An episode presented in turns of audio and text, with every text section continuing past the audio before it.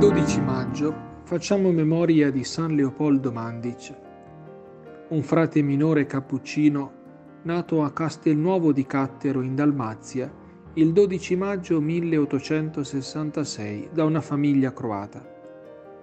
I genitori erano profondamente religiosi e lo educarono ai più elevati sentimenti verso Dio e verso gli uomini.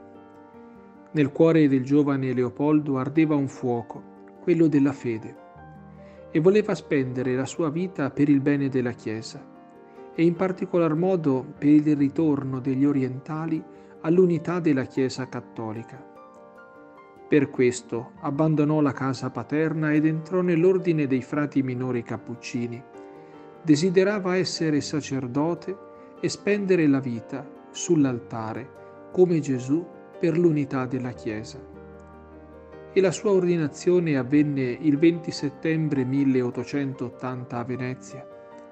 A quel punto il suo sogno era coronato, ma non poté compiere quello slancio verso le chiese d'Oriente come aveva sognato. Le sue condizioni di salute erano spesso precarie. Il suo corpo non corrispondeva al desiderio del suo cuore. Accettò anche questa ubbidienza, chinò il capo alla volontà dei superiori e passò per diversi conventi attendendo al ministero delle confessioni. Era piccolo di statura e questo alle volte lo rendeva buffo di fronte agli altri. Si sarebbero aspettati un grande uomo e non si rendevano conto che la sua grandezza non era nel corpo, ma era nello spirito. Così che fino al 1909 pellegrinò per vari conventi, sempre disponibile a fare la volontà di Dio e l'ubbidienza che i superiori gli ponevano davanti. Arrivò a Padova e lì rimase per tutti i giorni della sua vita. La sua vita si consumava in una routine quotidiana molto semplice.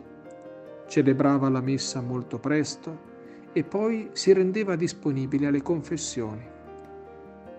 Il confessionale era una piccola cella vicino alla chiesa, un luogo spoglio, disadorno, ma ricco della misericordia di Dio. In quella stanza chiunque entrava e si poneva in relazione con padre Leopoldo entrava in relazione con il Padre misericordioso. Sì, proprio il Padre misericordioso.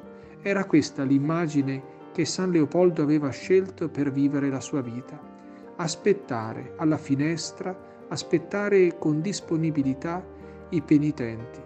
Un po' appunto come fece il Padre nella parabola del figlio il prodigo. Padre Leopoldo non era tanto interessato a suscitare terrore nei suoi penitenti, a forzarli a diventare migliori con degli obblighi o con una grande esigenza. Voleva che i suoi penitenti si convertissero più per il dolore del peccato, più per il dolore di non aver amato il Signore che non per il castigo. Voleva che a muovere il penitente fosse il desiderio di vivere in pienezza la fede, non la paura dell'inferno. Metteva davanti a ognuno la bellezza del paradiso, un amore così grande e così generoso che non poteva che essere ricambiato. Visse la sua vita fino agli ultimi momenti, sempre con questo desiderio.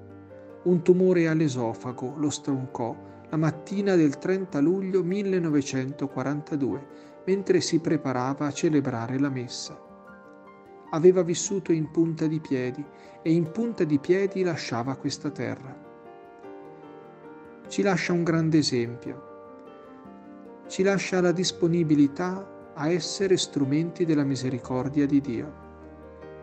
E per i sacerdoti San Leopoldo rimane come un monito.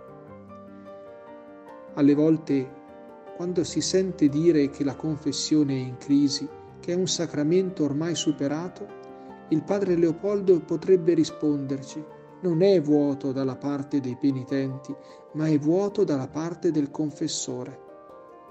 Forse tante confessioni fiorirebbero, tante confessioni potrebbero aprire il cuore se solo si trovasse nella disponibilità un sacerdote ad attendere.